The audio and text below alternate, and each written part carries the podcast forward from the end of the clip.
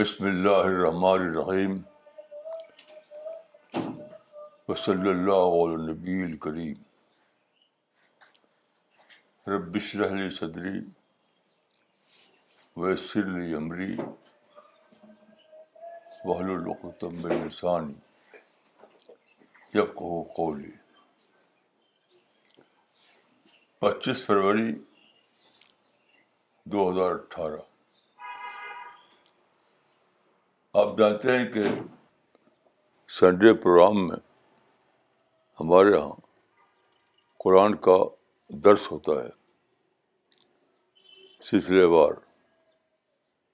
تو آج اس درس کا جو حصہ لیا گیا ہے وہ سورہ بقرہ کی کچھ آیتیں ہیں. آج زیر درس رہیں گی، اس کو پہلے پڑھا جائے گا، پھر اس کا ترجمہ پیش کیا جائے گا. بسم اللہ الرحمن الرحیم. وَإِذْ نَجَّيْنَاكُمْ مِنْ آلِ فِرْعَوْنَ يَسُومُونَكُمْ سُوءَ الْعَذَابِ يُذَبِّحُونَ أَبْنَاءَكُمْ وَيَسْتَحْيُونَ نِسَاءَكُمْ وَفِي ذَلِكُمْ بَلَاءٌ مِّن رَّبِّكُمْ عَظِيمٌ. وَإِذْ فَرَقْنَا بِكُمُ الْبَحْرَ فَأَنْجَيْنَاكُمْ وَأَغْرَقْنَا آلَ فِرْعَوْنَ وَأَنْتُمْ تَنظُرُونَ. وَإِذْ وَاعَدْنَا مُوسَىٰ 40 لَيْلَةً ثُمَّ اتَّخَذْتُمُ الْعِجْلَ مِن بَعْدِهِ وَأَنْتُمْ ظَالِمُونَ.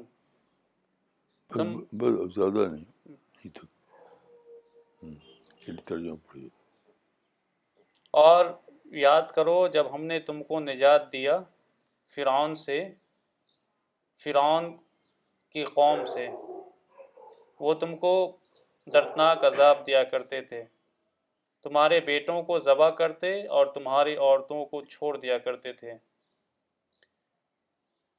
اس مصیبت میں یہ تمہارے رب کی طرف سے بہت ہی سخت مصیبت تھی. اور جب ہم نے دریا کو پھاڑ کر تمہیں پار کرایا، پھر بچایا تم کو اور ڈبا دیا فرعون کے لوگوں کو اور تم دیکھتے رہے. سورہ البقرہ آیت نمبر 49-50. دیکھیے یہ جو آیتیں ہیں بظاہر یہ یہود کے ماضی کی کچھ باتیں ہیں جو اس میں دہرائی گئی ہیں. یہ یہود کی ماضی کی تاریخ،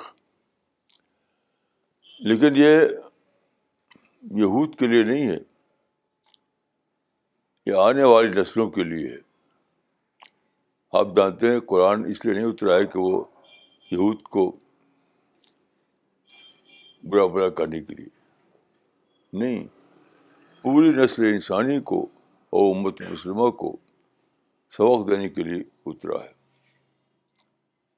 وہ تو یہود کا ریفرنس بطور مثال ہے کہ جو ان کے ساتھ ہوا اس سے تم کو سبق لینا چاہیے. تو پہلی بات آپ یہ غور کیجیے کہ فرمایا کہ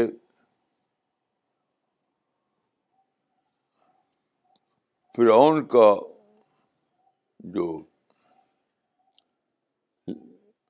کا جو راج تھا، یہاں پہ جو حکومت تھی اس کے زمانے میں، یعنی مصر میں، یہ مصر کی بات ہے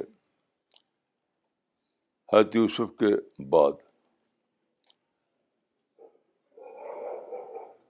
حضرت یوسف کے بعد بنی اسرائیل یہاں آ کر آباد ہوئے، پھر ان کی نسلیں بڑھیں. تو پھر ایک وقت آیا جب کہ بادشاہ فرعون جو تھا بہت ہی ڈسپوٹک کنگ تھا، اس نے یہود پر ظلم کرنا شروع کیا کیونکہ ان کی تعداد بہت بڑھ رہی تھی، یہود کی تعداد بہت بڑھ رہی تھی. تو یہاں جو بتایا گیا کہ یہود کے بارے میں کہ فرعون جو تھا وہ تمہارے اوپر مصیبت ڈالے ہوئے تھا، عذاب، پھر اللہ نے تم کو بچایا. یہ آخرت کے بارے میں نہیں ہے، دنیا کے بارے میں. یہ ایک قانون ہے جس کے ذکر ہے یہاں پر، وہ دنیا کے بارے میں ہے. اس سے کیا معلوم ہوتا ہے کہ دنیا میں جو عذاب یا نجات کا معاملہ ہوتا ہے وہ ابدی نہیں ہوتا، مستقل نہیں ہوتا. یہاں کا عذاب یعنی مشرک مصیبت، دنیا کی مصیبت وقتی ہوتی ہے. اس کے معنی یہ ہوئے اس دنیا میں نجات اصل ہے، نجات معنی کامیابی، اس دنیا میں کامیابی اصل ہے، مصیبت اصل نہیں ہے. مصیبت آئے گی تو مصیبت سے سبق لینا سیکھو، مصیبت کو مینیج کرنا سیکھو، مصیبت کا سامنا کرنا سیکھو. مصیبت ایک چیلنج ہوگی تمہارے لیے، ری پلاننگ کرو. یعنی مصیبت آتی ہے تو ری پلاننگ کرو تو تم کو نجات ملے گی، یعنی کامیابی ملے گی. تو دنیا کے معاملے میں جو قانون ہے وہ یہ نہیں کہ آبادی طور پر جنت میں یا آبادی طور پر جہنم میں ڈال دیا گیا، ایسا نہیں ہے.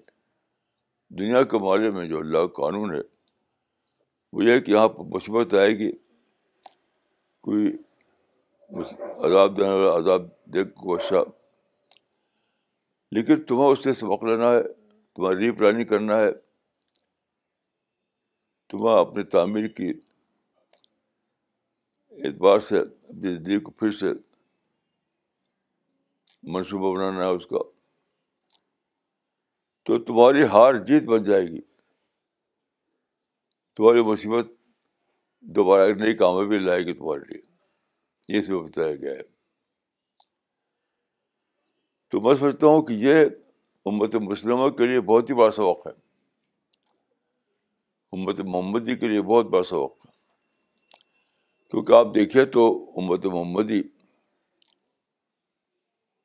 لمبی مدت سے صرف ایک ہی بات جانتی ہے، شکایت شکایت شکایت، ہم پر ظلم ہو رہا ہے، وی آر انڈر سیج، اتنے جانتے ہیں وہ. سمن نجینا ہم یہ نہیں جانتے. تو مسلمانوں کے پار اگر کچھ ایسا پیش آیا جس کو آپ ظلم کہتے ہیں، حالانکہ ظلم ایک اضافی لفظ ہے، میرے نزدیک کوئی ظلم نہیں مسلمانوں کے ساتھ ہوا، جو ہوا وہ ریٹائلیشن تھا. تو اس کو ظلم ظلم کہہ کر کے اس قرآن کی اس آیت کے خلاف چلے وہ، کیونکہ جو ہوا مثلا عثمان سلطنت ٹوٹی، مغل سلطنت ٹوٹی، اسپین کی سلطنت ٹوٹی، یہ ہوا. تو یہ ری تھنکنگ کا موضوع تھا، یہ ظلم ظلم کہانی کا موضوع نہیں تھا، کیونکہ یہ دنیا کا معاملہ تھا، آخرت کا معاملہ نہیں تھا. لیکن آخرت میں جو فیصلہ ہوگا وہ اللہ تعالیٰ کا فیصلہ ہوگا، آخرت میں جو ہوگا فیصلہ وہ اللہ تعالیٰ کا فیصلہ ہوگا. تو وہاں پر جو فیصلہ کیا جائے گا اللہ کی طرف سے وہ ابدی ہوگا، ابدی ہوگا. جنت ملے گی تو ابدی، جہنم ملے گی تو ابدی. لیکن دنیا میں جو آتا ہے، دنیا میں جو پڑتی ہے آپ کے اوپر وہ مصیبت، وہ ہرگز ہرگز ہرگز ابدی نہیں ہوتی ہے. وہ یہ کوئی آخرت معاملہ نہیں ہے، ابدی نہیں ہوتی، وہ صرف اس لیے ہوتی ہے کہ آپ ری تھنکنگ کریں، ری پلاننگ کریں، اپنے بارے میں پھر سے منصوبہ بنائیں. کیونکہ آپ دیکھیے جب آخرت آ جائے گی، یہ دنیا ختم ہو جائے گی، تو وہاں پر ری پلاننگ پاسبل نہیں ہوگی. یہ بہت بڑا فرق ہے دیکھیے دنیا میں اور آخرت میں. آخرت دنیا میں ری پلاننگ نہیں ہے، وہاں تو بھگتنا بھگتنا بھگتنا. دنیا میں ری پلاننگ ہے، دنیا میں کوئی بھی مصیبت پڑے، کوئی بھی بظاہر ظلم کا واقعہ ہو، تو ہرگز ابدی نہیں ہوتا وہ. پھر سے پلاننگ کرو، پھر سے سوچو، پھر سے منصوبہ بناؤ، اس کے لیے ہوتا ہے. تو کتنی بڑی غلطی کی لوگوں نے، کتنی بڑی غلطی کی لوگوں نے کہ ری پلاننگ کے معاملے کو شورغل کا معاملہ بنا دیا. اچھا ری پلاننگ کیا ہے؟ دیکھیے، یعنی ظلم کے واقعے کو دوبارہ نجات کا واقعہ بنانا. کیا ہے، کیسے ہوتا ہے؟ وہ جو واقعہ بظاہر ظلم کا واقعہ تھا، اس کو دوبارہ نجات کا واقعہ بنانا، وہ کیسے ہوتا؟ وہ اس طرح ہوتا کہ آپ غور کرتے، ہوا جو ہوا وہ کیوں ہوا. یہ غور فکر جو ہے آخرت میں نہیں پاسبل ہوگا، دنیا میں پاسبل ہے. آخرت میں جب فیصلے ہو جائیں گے، فریقون فی الجنت و فریقون فی السعیر، جب یہ ہو جائے گا تو سوچنا ختم، پھر تو بھگتنا ہے. لیکن دنیا میں سوچنا جاری ہے، سوچنا جاری ہے. مثلا آپ لیجیے، عثمانی سلطنت ختم ہوئی. عثمانی سلطنت جو ایشیا سے افریقہ تک اور کچھ یورپ کے حصوں تک پھیلی ہوئی تھی، جس میں غالباً تقریباً 2 درجن ملک ان کے زیر قبضہ تھے، وہ ختم ہو گئی. تو ساری دنیا پر شور شور شور، ظلم ظلم ظلم. سوچنا چاہیے تھا کہ ایسا کیوں ہوا. وہ اس لیے ہوا کہ جب قائم ہوئی تھی عثمانی خلافت، وہ زمانہ تھا سلطنت کا زمانہ. سلطنت یعنی فوج کے ذریعے قبضہ کر لیں آپ، تو جہاں تک قبضہ کر لیا وہ آپ کا ہے. وہ دور سلطنت تھا. اب جو دور آیا 20 صدی کے آغاز میں، وہ تھا نیشن اسٹیٹ کا دور.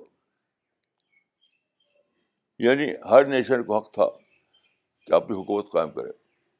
نیشن اسٹیٹ کہتے ہیں اس کو.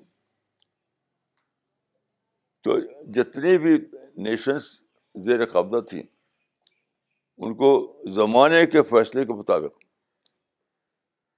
زمانے کے فیصلے کے مطابق یہ حق ہو گیا کہ وہ اپنی حکومت خود بنائے.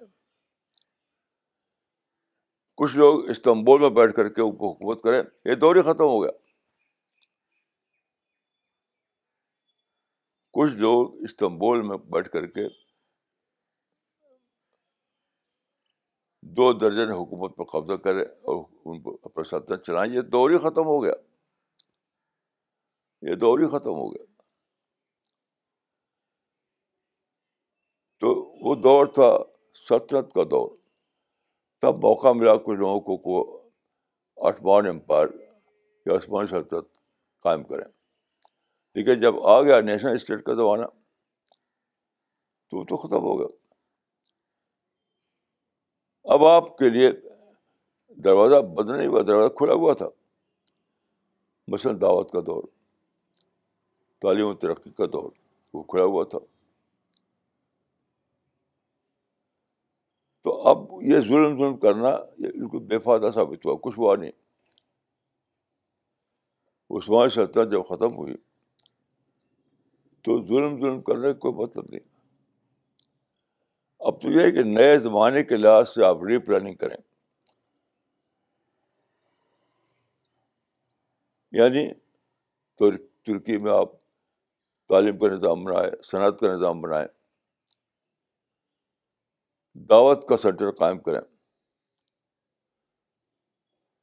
مثلا دیکھیے، میں آپ کو ایک مثال دیتا ہوں. یورپ میں کرسچنس کے ساتھ وہی واقعہ پیش آیا جو ایشیا اور افریقہ میں مسلمانوں کے ساتھ پیش آیا.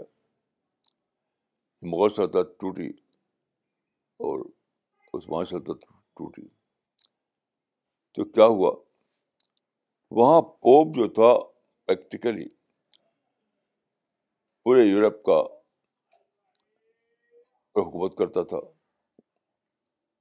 پوپ ساری سلطنتیں اس کے انڈر میں ہوا کرتی تھی. لیکن اس کے بعد جب یہ زمانہ آیا نیشن اسٹیٹ کا زمانہ, تو یہ دور ختم ہو گیا. اب کسی پوپ کو یہ موقع نہیں رہا کہ وہ حکومت کرے روم میں بیٹھ کر کے. تو نیشنل اسٹیٹ ہی کانسیپٹ تھا دونوں جگہ. نیشنل اسٹیٹ کے کانسیپٹ نے ترکی سلطنت کو ختم کیا, اور نیشنل اسٹیٹ کے کانسیپٹ نے پوپ کی سلطنت کو ختم کیا. لیکن کیا ہوا, دونوں جگہ ایک ہی واقعہ ہوا ہے. خود ترکی کی خلافت جو ختم ہوئی, خلیفہ کا دور, وہ نیشنل اسٹیٹ کی وجہ سے ختم ہوا. ایسے پوپ کا دور جو ختم ہوا, وہ بھی نیشنل اسٹیٹ کی وجہ سے ختم ہوا. لیکن آپ جانتے ہیں کہ پوپ کو دبدبہ ابھی قائم ہے, جبکہ خلیفہ کا دبدبہ ختم ہو گیا. وہ کیسے ہوا؟ یعنی پولیٹیکل پوپ کی جگہ اسپرچل پوپ راضی ہو گئے. وہ کرسچن لوگوں نے کہا کہ ٹھیک ہے, پولیٹیکل پوپ کا زمانہ ختم ہوگا تو ہو جا, ہم اسپرچل پوپ کا اسٹیٹ بنائیں گے.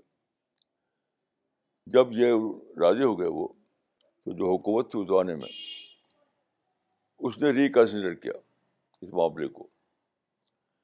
تو دونوں میں بات چیت ہوئی, یعنی کرسچن میں اور وہاں کا جو حاکم تھا مسولینی اس میں. تو یہ طے ہوا کہ روم کا ایک چھوٹا سا ایریا جو 110 ایکڑ تھا, 110 ایکڑ, وہ گرجا تھا, پرانا گرجا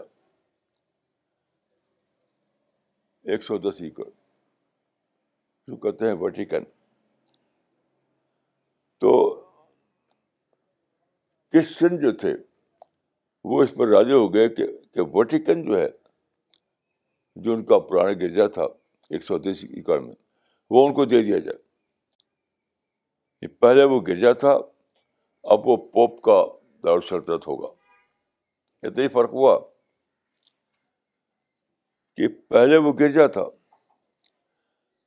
بعد کو کیا ہوا کہ وہ پوپ کا کیپٹل سٹی بن گیا 110 ایکڑ, دنیا کی سب سے چھوٹی اسٹیٹ. اس طرح انہوں نے, کرسچن نے اپنے اس دور کو, پوپڈم کے دور کو باقی رکھا. اب کیا ہوتا ہے جب کہیں جاتا ہے پوپ دنیا کے کس حصے میں, تو ایک شور بچتا ہے کہ پوپ آیا, پوپ آیا, پوپ آیا. تو اپنے اس دبدبے کو جو پہلے پولیٹیکل لیول پہ تھا, اب انہوں نے اسپرچل لیول پر قائم رکھا ہے, اور پوپ کی وجہ سے سارا کام ان کا ہو رہا ہے. میں ایک مثال دیتا ہوں آپ کو. ہم چاہتے ہیں کہ قرآن کا ترجمہ ہر زبان میں کر کے ساری دنیا میں پھیلائیں. ہماری پلاننگ ہے کہ اللہ کی کتاب جو ہے قرآن, اس کا ترجمہ ہر زبان میں کر کے شاندار طریقوں پر دنیا میں پھیلائے. لیکن کوئی سلطنت ہمارے ساتھ دینے والی نہیں. لیتے ہیں کہ ہمارا کام بہت ہی کم لیول پر ہو رہا ہے. لیکن انہوں نے یہ بنایا نقشہ کہ بائبل کو ساری دنیا میں پھیلانا ہے ہر زبان میں. تو پورا پوپڈم ان کی حمایت میں آ گیا. کہ جتنا بھی پیسہ لے جاؤ یہ کام کر ڈالو.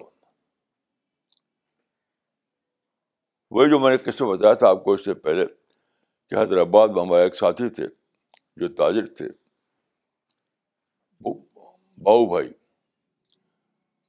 بھائی ایک تاجر تھے, بزنس مین تھے. تو ہمارے جو ساتھی تھے حیدرآباد میں, ان سے کہہ دیا انہوں نے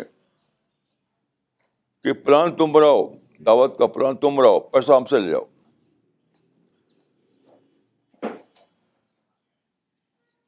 انہوں نے کہہ دیا باؤ بھائی نے, وہاں ہمارے ساتھی جو تھے حیدرآباد میں, کہ دعوت کا پلان تم بناؤ, پیسہ ہم سے لے جاؤ. یہی وہاں ہو گیا کہ پوپ نے کہہ دیا کہ بائبل کو پھیلانے کا پلان تم بناؤ, پیسہ ہم سے لے جاؤ. تو اتنا زیادہ پیسہ ان کے پاس ہے بائبل کے فنڈ میں کہ جتنا چاہے کریں, جتنا ہی کوئی رکاوٹ نہیں ہے. ہمیں کوئی ساتھ نہیں دیتا, کوئی سلطنت ہمارے ساتھ نہیں, کوئی ملک ہمارے ساتھ نہیں. تو بہت ہی کم درجے میں ہم قرآن کو پھیلانے کا کام کر پا رہے ہیں. یہ فرق کیسے ہوا کہ انہوں نے راز کو جانا کہ عذاب ہے تو نجات ہے, اس کے بعد لیول بدل سکتا ہے, لیول بدل سکتا ہے, لیکن اسٹیٹس باقی رہے گا. لیول بدل سکتا ہے لیکن اسٹیٹس باقی رہے گا. تو سارا کرسٹنڈم جو کرسچن کمیونٹی دنیا بھر کی ہے, اس نے ایکسیپٹ کر لیا اسپریچول پرابلم کو جو کہ ویٹیکن میں قائم ہے. تو ان کا سارا کام ہو رہا ہے. اگر ہمارے لوگوں کو عقل ہوتی وہ مان لیتے اس کو اسپریچول خلیفہ, تو اسپریچول خلیفہ کو مان لیتے, اسپریچول خلافت. تو آج استنبول اسلام کے ہاتھ میں ہوتا, وہاں کو کرنے کی ضرورت ہے, پیش آتی کو کرو اور مارے جاؤ, آپس میں لڑو. یعنی جس طرح سے ان کا جو پوپڈم ہے ویٹیکن میں قائم ہے, اور وہ فنڈنگ کرتا ہے, آرگنائز کرتا ہے, پلاننگ کرتا ہے سارے دنیا کے کرسچن ایکٹیویٹیز کی. تو کرسچن ایکٹیویٹیز کہیں بند نہیں ہے. اسی طرح سے یہ ہوتا کہ دعوت کی ایکٹیویٹیز جو ہے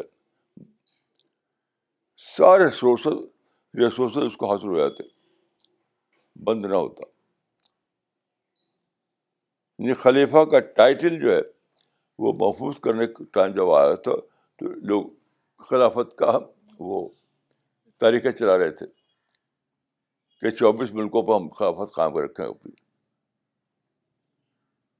جب وقت آ گیا تھا کہ خلیفہ کے ٹائٹل کو بچاؤ, امپائر کو نہیں. جب وقت آ گیا تھا کہ خلیفہ کے ٹائٹل کو بچاؤ, تو اس وقت زمانے کی حکومت راضی ہو جاتی کہ استنبول میں تم قائم کرو اپنا خلافت ڈم, جسے انہوں نے قائم کیا ویٹیکن میں پوپڈم. لیکن ہمارے لوگ جو ہے صرف یہی جانتے ہیں ظلم ہو رہا, لڑو, مارو کاٹو, اتنے ہی جانتے ہیں اور کچھ جانتے نہیں. تو اس آیت میں یہ بہت بڑی بات کہی گئی ہے کہ پہلے عذاب مانے دنیاوی, آخرت کا عذاب نہیں ہے. یہ جو آیا ہے کہ فرعون تم کو عذاب دیتا تھا, اس کے معنی نہیں کہ وہ جہنم میں ڈالتا تھا, نہیں, دنیوی مصیبت, دنیوی تکلیف, دنیوی پکڑ دھکڑ کرتا تھا. لیکن پھر اس بعد دور نجات آیا, دور نجات آیا. آپ جانتے ہیں کہ یہودی جو ہیں اسرائیل میں ان کی اسٹیٹ قائم ہے.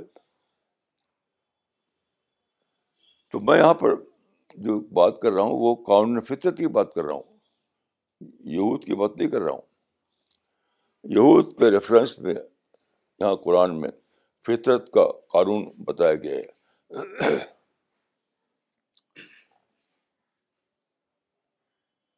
کہ جب تم پر عذاب کا دور آ جائے, عذاب ہمارے دوزخ کا دور نہیں, دنیا مصیبت کا دور, سلطنت ٹوٹ جائے کا دور, تو ری سے کنسیڈر کرو, پھر سے سوچو. تو اگر سوچتے لوگ تو کہتے ہیں کہ ہمیں بھی وہی کرنا چاہیے جو کرسچن نے کیا ہے.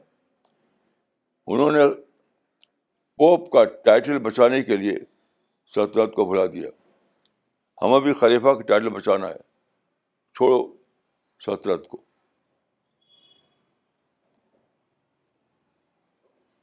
تو قرآن میں کتنی بڑی بڑی باتیں ہیں.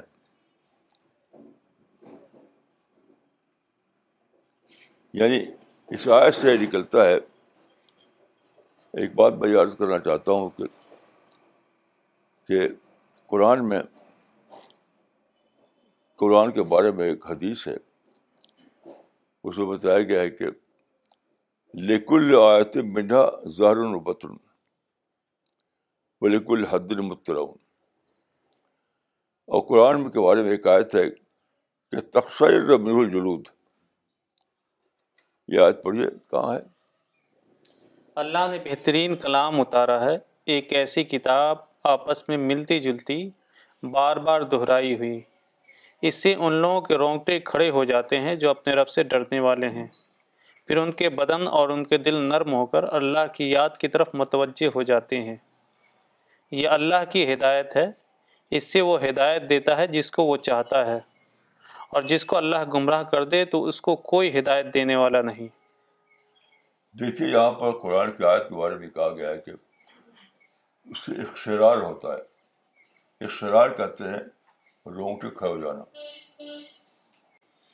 اقشرار کہتے ہیں رونگٹے کھڑے ہو جانا. آج کل کی زبان میں ہم کہیں کہ اس سے تھرل آتا ہے, تھرل. یعنی قرآن کے بارے میں کہا گیا کہ اس کی آیتیں پڑھنے سے تمہارے اندر تھرلنگ ایکسپیرئنس ہوتا ہے. لیکن کب ہوتا ہے, اس کا راز بتایا گیا ہے کہ قرآن کی آیتیں جو ہیں اس کے دو پہلو ہیں. لِكُلِّ آیَةٍ مِنْهَا ظَاہِرٌ وَبَاطِنٌ, یعنی ایک لفظی معنی اس کے, ایک ڈیپ میننگ کی سطح پر اس کے معنی ہیں. لِكُلِّ آیَةٍ مِنْهَا ظَاہِرٌ وَبَاطِنٌ وَلِكُلِّ حَدٍّ مُتَّبَعٌ. تو ان دونوں پر غور کرنے کے بعد یہ بہت سمجھتی ہے کہ قرآن کا ایک لفظی مفہوم ہے. قرآن کو پڑھیے اور لفظی اعتبار سے کچھ مطلب آپ کو سامنے آ جائے گا فوراً. ایک ہے اس کی ڈیپ میننگ, ڈیپ میں سطح کر جہاں آپ دریافت کریں گے اس کی, تو تھرل آئے گا آپ کو, تھرل. ایسی بات ہے قرآن میں, ایسی بات ہے.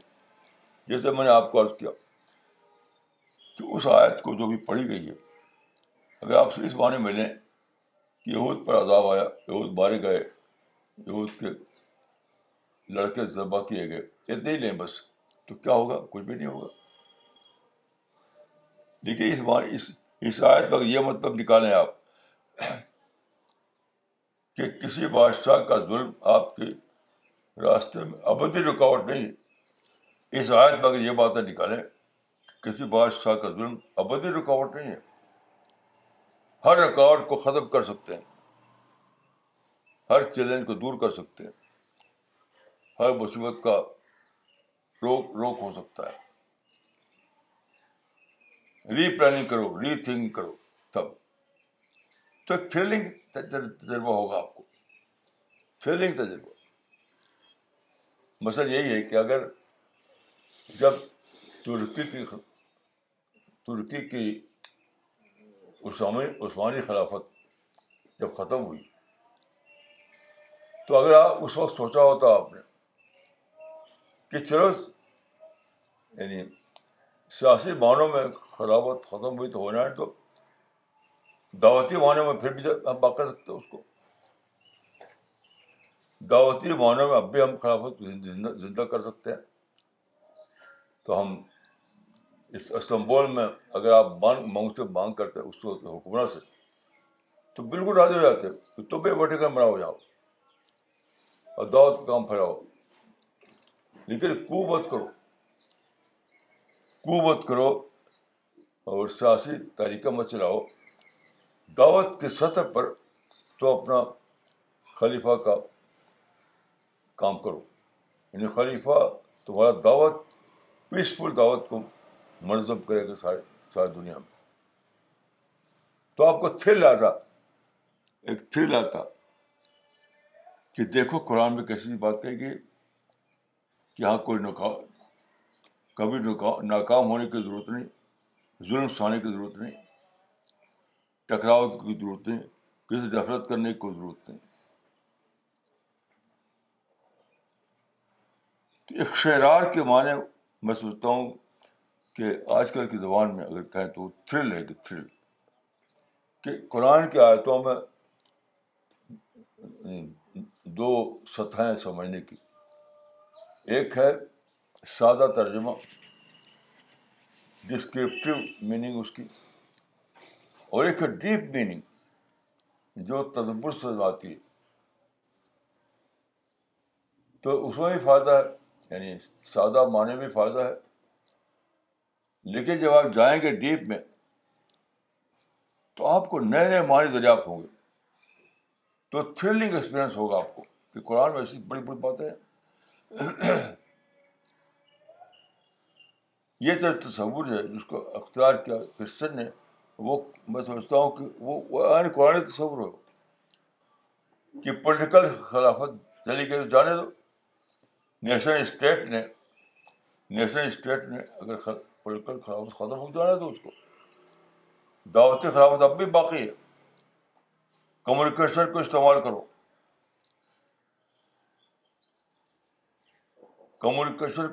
کرو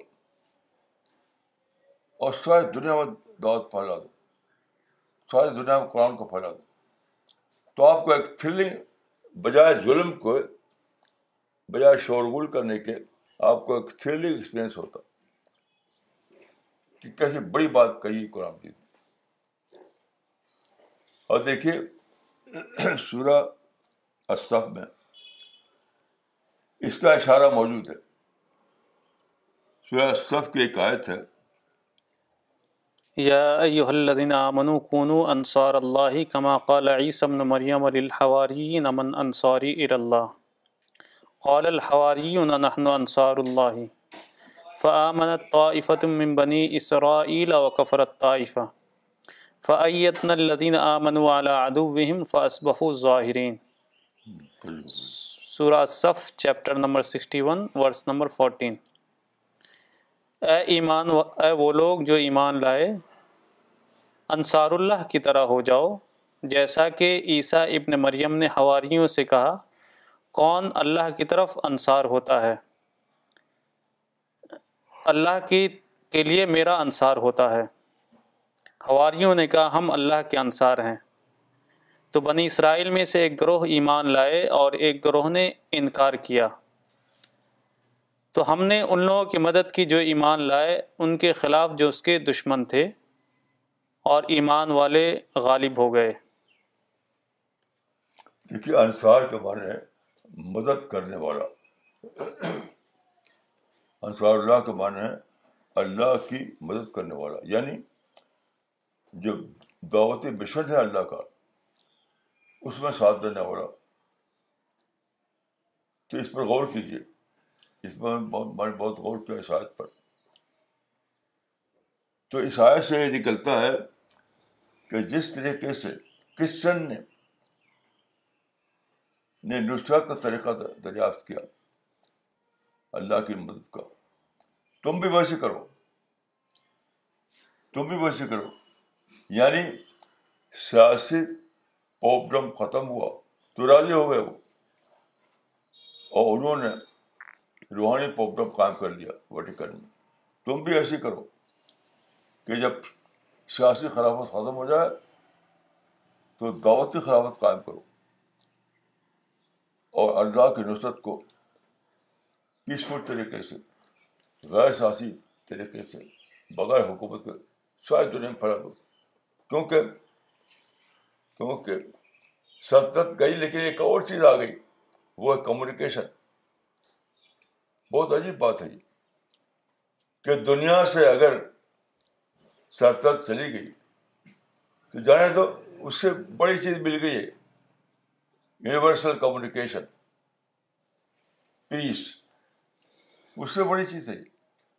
یعنی عثمانی سلطنت کے زمانے میں یہ پاسبل نہیں تھا کہ عالمی سطح پر کوئی کمیونیکیشن ہو, عالمی سطح پر کوئی دعوتی تنظیم کی جائے.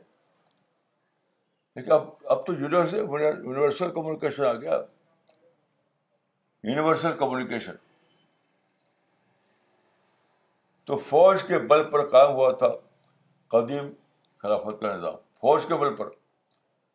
اب جدید خلافت کا نظام قائم ہوگا کمیونیکیشن کے بل پر. کیسی عجیب بات ہے. یعنی قدیم زمانے کا جو سیاسی خلافت قائم ہوئی تھی وہ فوج کے بل پر ہوئی تھی, فوج کے بل پر. اب جو موقع ہے کمیونیکیشن کے زمانے میں, تو اب تم دعوتی خلافت کو قائم کرو کمیونیکیشن کے بل پر, اور پھر ساری دنیا میں جس طرح کرسچن کا پوپڈم قائم ہے, ایسی خلافت کا خلافت دب قائم ہو جاتا. جس طرح ساری دنیا میں کرسچن کا پوپڈم قائم ہے, ایسی آج ساری دنیا میں مسلمانوں کا خلافت دم قائم ہو جاتا, وہ کمیونیکیشن کے بل پر. تو یہ سب کب ہوتا ہے؟ تدبر کے ذریعے ہوتا ہے. قرآن کا دروازہ کھلتا ہے تدبر کے ذریعے سے, اور کسی ذریعے سے نہیں. یہ بہت پرانا سوال ہے کہ قرآن کی سمجھنے کی مفتاح کیا ہے, یعنی کلید کیا ہے, ماسٹر کی کیا ہے. تو قرآن کو سمجھنے کی ماسٹر کی یہی ہے کہ زمانے کو سمجھو, زمانے کو, زمانے کو سمجھو. تو یاد رکھیے قرآن میں بہت بڑی بڑی معنی ہے, تھرلنگ معنی ہے قرآن میں, تھرلنگ معنی, ایک شعرار والے معنی, لیکن اس پر تدبر کرنا پڑتا ہے تب وہ بات سمجھ میں آتی ہے. اور آپ کو یعنی راضی رہنا چاہیے, تیار رہنا چاہیے اپنے کو بدلنے کے لیے, اپنے کو بدلنے کے لیے. رسول اللہ صلی اللہ علیہ وسلم نے اتنا زیادہ وہ دیا ہے, مثال ہے کہ حدیبیہ کی جب بات طے ہوئی تھی تو رسول اللہ نے لکھوایا, حضرت علی لکھ رہے تھے کہ اکتب یا علی ہذا ما صالح علیہ محمد رسول اللہ. تو قریش کا نمائندہ جو تھا اس نے کہا آپ تو نہیں مانتے, آپ کو رسول اللہ, اس کو کاٹیے. تو بغیر کسی بحث کے آپ راضی ہو گئے, اکتب یا علی ہذا ما صالح علیہ محمد بن عبداللہ. یہ ہوتا چاہیے, تب دنیا میں آپ کو کامیابی ملتی ہے. اور کرسچن نے یہ بت دکھایا, وہ دنیا میں قائم کیے ہوئے تھے پولیٹیکل پوپ کا نظام. دنیا نے کہا کہ نہیں, ہم پولیٹیکل پوپ نہیں مانتے. تو ٹھیک ہے, ہم دعوتی پوپ کا نظام قائم کریں گے. تو دنیا راضی ہوگی. تو انہوں نے مثال دیا آپ کو کہ آج ہم چاہتے ہیں کہ قرآن کا ترجمہ ساری زبانوں میں تیار کر کے ساری دنیا میں پھیلایا جائے, اور کوئی دنیا میں ہمارا ساتھ نہیں دیتا, حکومت کوئی ملک. ہمارے اپنے ساتھی جو ہیں وہی دوڑ دھوپ کرتے ہیں, وہی کر رہے ہیں جو کر رہے ہیں. لیکن عیسائیوں کے رکاوٹ نہیں ہے, ان کا جو پوپ ہے اس نے خزانے کھول دیے ہیں, اور بائبل کام اتنے شاندار طریقے پہ وہ کر رہے ہیں کہ تاریخ میں کوئی مثال نہیں.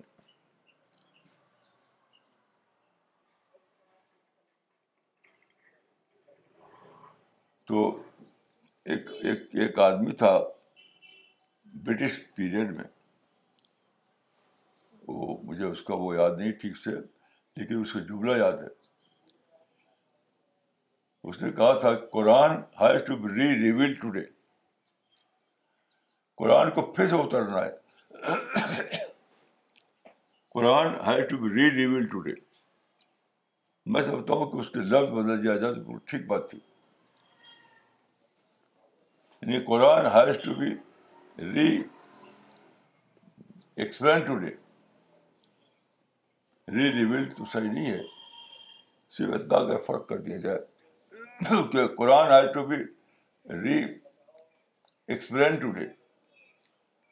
تو آج ضرورت ہے ری ایکسپلینیشن کی, ری اسٹڈی کی, قرآن کو پھر سمجھنے کی. سب سے بڑی ضرورت ہماری جو ہے وہ یہی ہے. قرآن کا ٹیکسٹ وہی رہے گا, قرآن کا ٹیکسٹ بدلنے والا نہیں ہے, لیکن ایکسپلینیشن ہمیشہ ضرورت ہے کہ زمانے کے لحاظ سے کیا جائے, زمانے کے لحاظ سے کیا جائے. ایکسپلینیشن جو ہے وہ ہمیشہ آپ, اور کچھ لوگوں نے کیا ہے, لوگوں نے آپ غور کیجیے کہ سورہ حج میں یہ ہے کہ اونٹ پر سفر کر کے لوگ آئیں گے حج کرنے کے لیے. وہ آیت پڑھیے, اس آیت کو وَأَذِّنْ فِي النَّاسِ بِالْحَجِّ يَأْتُوكَ رِجَالًا وَعَلَىٰ كُلِّ ضَامِرٍ يَأْتِينَ مِنْ كُلِّ فَجٍّ عَمِيقٍ. ہاں بس اتنی. سورہ الحج چیپٹر 22 ورس 27. اور لوگوں میں اعلان کرو حج کے بارے میں, لوگ آئیں گے پیدل اور دبلی اونٹنیوں پر, آئیں گے دور دراز کے علاقوں سے. اب دیکھیے یہاں پر ہے حضرت ابراہیم کا ریفرنس دیا یہاں کہ لوگ آئیں گے حج کے لیے پیدل چل کر یا اونٹ پر بڑھ کر. تو آج کون جاتا ہے؟ آج لوگ ہوائی جہاز میں جاتے ہیں. یہاں تو بدل لیا, اب کوئی پیدل نہیں جاتا, نہ کوئی اونٹ پر چڑھ جاتا, وہاں پر ہوائی جہاز جاتے. وہ یہاں بھی کرو, یہاں بھی کرو. تو دعوت کے کام کرو, قرآن کا منصوبے کام کرو, زمانے کے مطابق بناؤ. قرآن کا جو منصوبہ ہے, دعوت کا جو کام ہے, اسلام کا جو مشن ہے, اس کو زمانے کے مطابق بناؤ, زمانے کے مطابق بناؤ. تو میں سمجھتا ہوں کہ آج کا جو قرآن کا درس ہے وہ یہی ہے, اور ہمیں چاہیے کہ ہم قرآن کو پھر سے پڑھیں تاکہ ہمارے دل کی کھڑکیاں کھلے, ہمیں معلوم ہو کہ قرآن ہمیں زمانے کے لحاظ سے کیا تعلیم دیتا ہے. ہم اللہ کے ساتھ مستقیم ہے, اس کو ہم پھر سے قرآن کے ذریعے ڈسکور کریں. السلام علیکم ورحمۃ اللہ.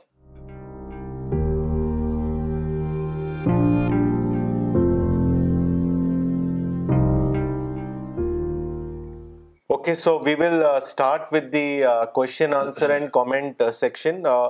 All the online viewers are requested to post their questions with the location on the Facebook section. You can also send your questions and comments to info@cpsglobal.org. مولانا سب سے پہلے ہم comments لیتے ہیں جو آج کے talk کے بعد آئے ہیں. مولانا اقبال عمری نے یو اے ای سے اپنا کامنٹ بھیجا ہے. انہوں نے لکھا ہے, مصیبت دنیا کو پوائنٹ آف ری پلاننگ بنانا ہے کیونکہ دنیا میں یہی پاسبل ہے. اس کو ظلم کہہ کر ہنگامہ کرنا بیکار ہے, یہ آج ہی واضح ہوا. جزاک اللہ مولانا. مس پریا ملک نے دلی سے کامنٹ بھیجا ہے, مولانا with his Sunday تقریر seems to renew our faith every day. MashaAllah, MashaAllah. یہ پیا ملک کا ہے جی. ریاض بھٹ صاحب نے کشمیر سے لکھا ہے, مولانا صاحب it is a fact that political demography remains changing in world, therefore to stick to a political plan is foolishness. Thanks for making it clear that replanning is the strategy to continue the eternal mission of da'wah, which is the prime responsibility of all Muslims. MashaAllah, MashaAllah. Miss Shabana Ansari نے پاکستان سے comment بھیجا ہے, انہوں نے لکھا ہے, Maulana, it shows how intellectually Christians were developed, that they saved their Pope title spiritually and did everything on their part, while we Muslims are busy in saving our material things. Miss Shabana Ali ne Kolkata se likha hai, very true Maulana, your explanation of the ayat gives the thrilling experience of the presence of the living God and gives vigor to do da'wah work with renewed energy. Indeed, God's help is very near for those who stand up to help the cause of the God. All conditions are favorable to sow the seed of da'wah around the world. May God help us. Jazakallah Maulana Sahab. Sahab Ali Khan ne UP se likha hai, an eye-opening speech. We should now awake out of our ignorance. An amazing inspirational message. We should carry out the da'wah work. Jazakallah. Yeah. UP میں کہاں سے؟ غازی پور سے ہیں مولانا. اچھا چلیے جی. مولانا اگلا ایک کامنٹ اور کوشچن آیا ہے ڈاکٹر نغمہ صدیقی کا, انہوں دلی سے, انہوں نے لکھا ہے, Today I learnt an important lesson. When difficulty befalls, then we should introspect and replan. It is very important.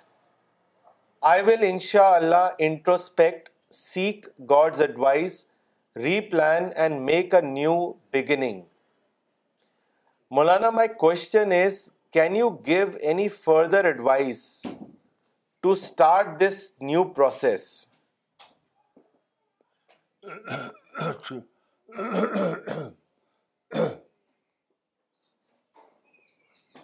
چلیے اس کو آخر ملیں گے جی. مولانا اگلا سوال لیتے ہیں جو غلام مصطفیٰ صاحب نے بھیجا ہے جھارکھنڈ سے, انہوں نے لکھا ہے, Maulana Sahab, when justice is done, then it becomes difficult to be patient and normally people react in such situations. What should we tell ourselves to be patient when injustice is done? As at that very moment, huge emotions erupt. So how to handle it? Dekhiye, injustice koi cheez nahi duniya mein. یہ تو human right activist نے نکالا ہے industry. وہ سب ہوتا ہے لا of nature کے مطابق. آپ لا آف نیچر کو ڈسکور کیجیے. یہ جو ہیومن رائٹ ایکٹیوسٹ ہیں ان کی زبان ہے یہ قرآن کی زبان نہیں ہے. آپ بتائیے کہ کہاں قرآن میں یاد لکھی ہوئی ہے کہ جب تمہارے خلاف انجسٹس ہو تو اس سے لڑو؟ کہاں لکھا ہوا؟ انجسٹس کچھ نہیں ہے.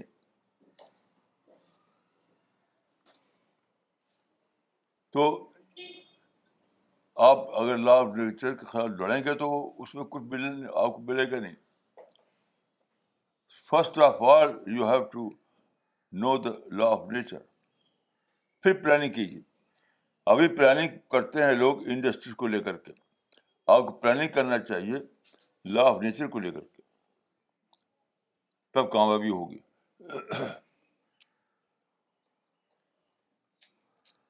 مولانا اگلا سوال نیو یارک امریکہ سے ڈاکٹر وقار عالم نے بھیجا ہے, انہوں نے لکھا ہے, مولانا صاحب, ری defining Quran is the need of the day. How is it possible for a common C P S member to do this? what should they do to understand and redefine Allah's message in today's society? Please suggest a guidance for all of us. بھائی دیکھیے میں اپنا جو experience ہے وہ بتا سکتا ہوں. اس معاملے میں ابن تیمیہ کا مثال دوں گا, وہی میں نے پکڑا ہے. ابن تیمیہ کے بارے میں آتا ہے کہ وہ جب قرآن پڑھتے تھے تو یہ دعا کرتے, پہلے دعا کرتے تھے پھر قرآن, یہ کرتے تھے یا مولانا ابراہیم علمنی, یا مولانا ابراہیم علمنی, اے ابراہیم کو معلم, مجھے بھی تعلیم دے دے, مجھے بتا دے, یعنی اے وہ خدا جس نے ابراہیم کو بتایا مجھے بتا دے. تو آپ قرآن کو پڑھیں, اسٹڈی کریں اس دعا کے ساتھ. میں نے یہی کیا ہے, یعنی قرآن کی اسٹڈی کریں اس دعا کے ساتھ, تو انشاءاللہ دروازے کھل جائیں گے قرآن فہمی کے. مولانا اگلا سوال ایٹانگر اروناچل پردیش سے محمد بلال شفیع نے بھیجا ہے. انہوں نے لکھا ہے, مولانا پلیز انلائٹن اس ہاؤ دعوتی خلافت would be beneficial for the whole of humanity and not merely another form of superiority complex of Muslims. Secondly, why Quran should be distributed to the whole of humanity? دیکھیے قرآن عام معنوں میں صرف ایک مذہبی کتاب نہیں ہے, وہ لا آف نیچر کو بتاتی ہے, وہ گاڈ کی اسکیم آف تھنگس کو بتاتی ہے, وہ خدا کے قسم پلان کو بتاتی ہے, صرف یہ نہیں کہ وہ نماز وغیرہ کا طریقہ بتاتی ہے. تو لمیٹڈ سینس میں قرآن مذہبی کتاب نہیں ہے, ہرگز نہیں ہے, وہ خلاق کی کتاب ہے. خلاق ان سب سے بڑا پیدا کرنے والا, جس نے پیدا کیا ہے سارے عالم کو, سارے یونیورس کو, تو اس کا لا آف نیچر کیا ہے, اس کو سمجھنے کے لیے, اس کو سمجھنے کے لیے. تو اس میں کسی مذہب کی بات نہیں ہے. یہ مثال کے طور پر دیکھیے قرآن میں ایک آیت ہے, ان مول اسر یسرا, بے شک مشکل کے بعد آسانی ہے. اس میں کیا ملا ہم کو کہ کوئی مشکل پڑے تو لڑو مت, مشکل آئی ہے ٹیمپرری پیریڈ کے لیے, تو پیسفل طریقے سے اپنا پلان بناؤ, ریئیکشن کے طور پر نہیں, ریئیکٹ مت کرو. تو یہ تو سب کے لیے, یہ تو سب کے لیے. حتیٰ کہ میں سمجھتا ہوں کہ اس دور میں جو بڑی بڑی کامیابی لوگوں نے پائی ہیں, مثلاً جرمنی,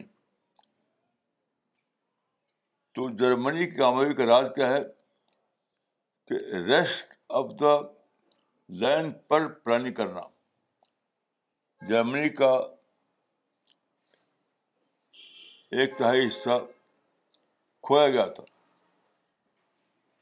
جو باقی تھا اس پر پلاننگ کی انہوں نے. یہ عین اسلام ہے, میرے نزدیک عین اسلام ہے. یہ رسول اللہ سے مکہ کھویا گیا تھا, مدینہ باقی تھا آپ کے پاس, تو آپ نے مدینہ کی بنیاد پر پلاننگ کی, مکہ کی بنیاد پر نہیں. وہ بات کو جو ہوا وہ ہوا. تو دیکھیے قرآن جو ہے کوئی فقہ کی تو کتاب نہیں ہے, قرآن کوئی نماز روزے کی کتاب نہیں ہے, اس کا بھی قرآن میں ریفرنسز ہے. قرآن میں لا آف نیچر کو بتایا گیا ہے. الحمد للہ رب العالمین, رب العالمین کی کتاب ہے, وہ مسلمانوں کی کتاب نہیں ہے. وہ اس طریقے سے ہم سمجھتے ہیں کہ فرض ہے ہمارے اوپر کہ ساری دنیا تک پہنچائیں, فرض ہے. مولانا اگلا سوال لینے سے پہلے کچھ کامنٹ پڑھنا چاہیں گے. طارق بدر صاحب نے پاکستان سے لکھا ہے we will spread the word of God Quran in the whole world. مولانا صاحب پلیز پرے فار اس. انشاءاللہ انشاءاللہ. عبد الرؤف خطیب صاحب نے چپلون سے لکھا ہے مہاراشٹر سے, ماشاء اللہ not only today's but also your all lectures are exceptional, real, religious and Islamic. جزاک اللہ مولانا. ظہور الرحمان صاحب نے آکلینڈ نیوزی لینڈ سے لکھا ہے ابن تیمیہ کی دعا بتا کر آپ نے ایک عظیم خزانے کی کنجی عطا کر دی ہے. محترم مولانا صاحب جزاک اللہ, you are literally reconstructing the Islamic thoughts.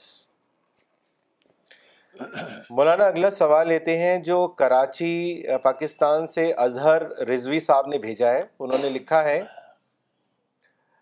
مولانا صاحب with so many different sects in Islam today what should be the common point to establish the دعوتی خلافت system you have proposed which indeed will transform the امہ. جزاک اللہ. دیکھیے اس کا جواب بہت آسان ہے, بہت ہی آسان ہے. یہی صحابہ نے اختیار کیا. جب آپ یہ دیکھیں کہ آپ اور دوسروں کے درمیان ایک ایک یعنی کوئی ڈفرینس نہیں ہے تو مل کر کام کیجیے. اگر آپ دیکھیں کہ آپ کے اور دوسرے درمیان کوئی ڈفرینس آ گیا ہے تو اس میں پیسفل ڈسکشن, لڑائی نہیں, بغیر لڑائی کے, بغیر نفرت کے پیسفل ڈسکشن. بس یہی اگر کیا گیا ہوتا مصر میں, ایجپٹ میں, یہی کیا گیا تھا پاکستان میں, یہی کیا گیا ہوتا فلسطین میں, تو آج ہماری ہسٹری دوسری ہوتی کہ جہاں ڈفرینس ہے وہاں ڈسکشن اور جہاں ڈفرینس نہیں ہے وہاں متحد ہو کے کام کیجیے کہ کوئی مشکل ہی نہیں. دیکھیے جب آپ متحد ہو کر کام کریں گے تو فوراً کام شروع ہو جائے گا, فوراً کا فوراً. اگر آپ ڈسکشن کریں گے تو اس معنی کہ اگلے اسٹیج شروع ہوگا. پہلے بات کیجیے پھر اتفاق ہو جائے گا, پھر مل کر کام کریں گے. بہت ہی سمپل فارمولا ہے, اس میں کوئی نہ نفرت ہے, نہ لڑائی ہے, نہ کچھ ہے. مولانا اگلا سوال آیا ہے بارہمولہ کشمیر سے میر صاحب کا. انہوں نے لکھا ہے مولانا صاحب مجھے آپ سے ایڈوائس چاہیے اور ہمارے لیے دعا کریے. میں سچے دل سے توبہ کرنا چاہتا ہوں لیکن جب بھی میں توبہ کرتا ہوں اس کے بعد پھر سے گناہوں سے نہیں بچا پاتا ہوں. تو آپ نے یہ غلط کہا کہ سچے دل سے, یہ بالکل غلط کہا کہ سچے دل سے. آپ دیکھیے آپ کی زندگی کے اور معاملات ہوں گے کہ آپ نے مثلاً ایک شادی کی ہوگی, کسی سے آپ کو محبت ہوگی, آپ نے کسی لڑکے سے کہا ہوگا کہ ہم دونوں سچے دل سے شادی کرتے ہیں, تو خوب نبھ رہے ہوگی. سچے دل کے بعد جو چیز آتی ہے وہ آپ کے ایسے نہیں آئی کہ سچے دل سے کیا ہی نہیں آپ نے. آپ کو ایک فالس وہ ہے فالس کنوکشن, فالس کنوکشن سے باہر آئی. میں ہرگز نہیں مانوں گا کہ سچے دل سے آپ نے توبہ کیا اور پھر اسی کو چل پڑے اسی پر. آپ فالس کنوکشن کا کیس ہیں, سچے دل کا کیس نہیں ہے.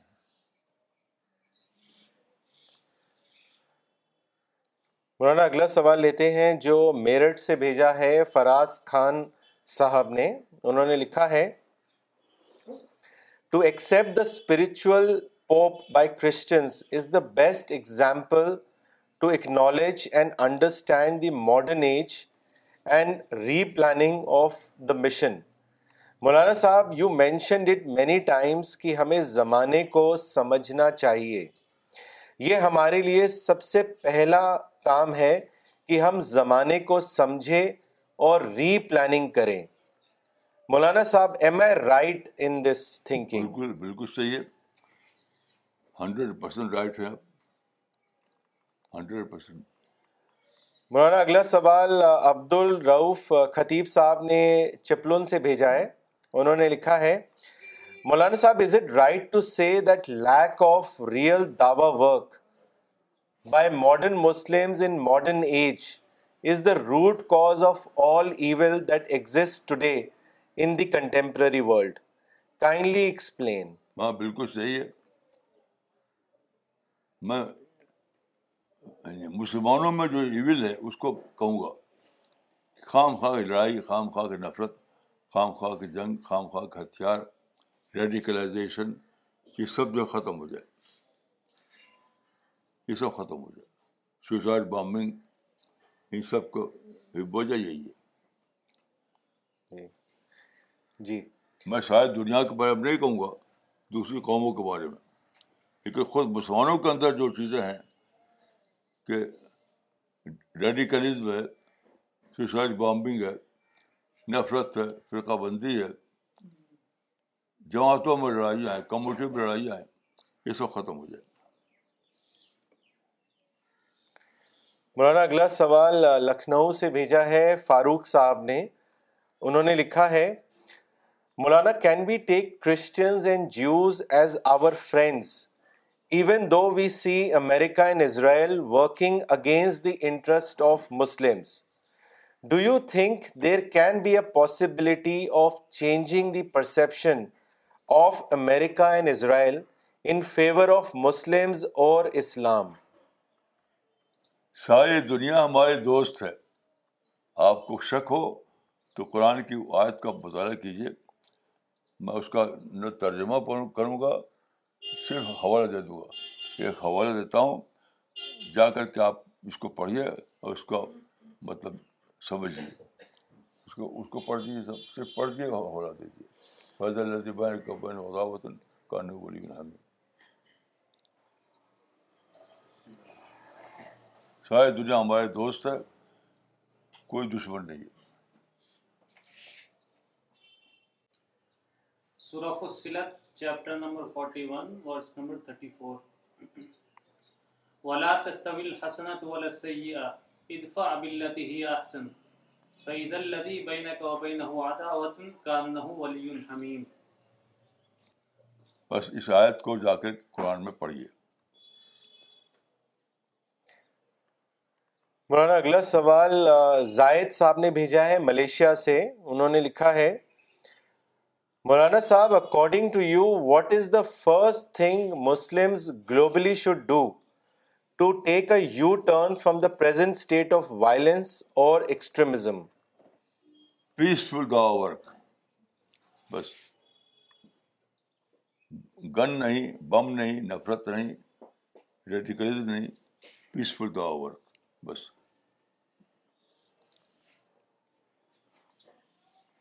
Okay, so we will end today's session. Thank you.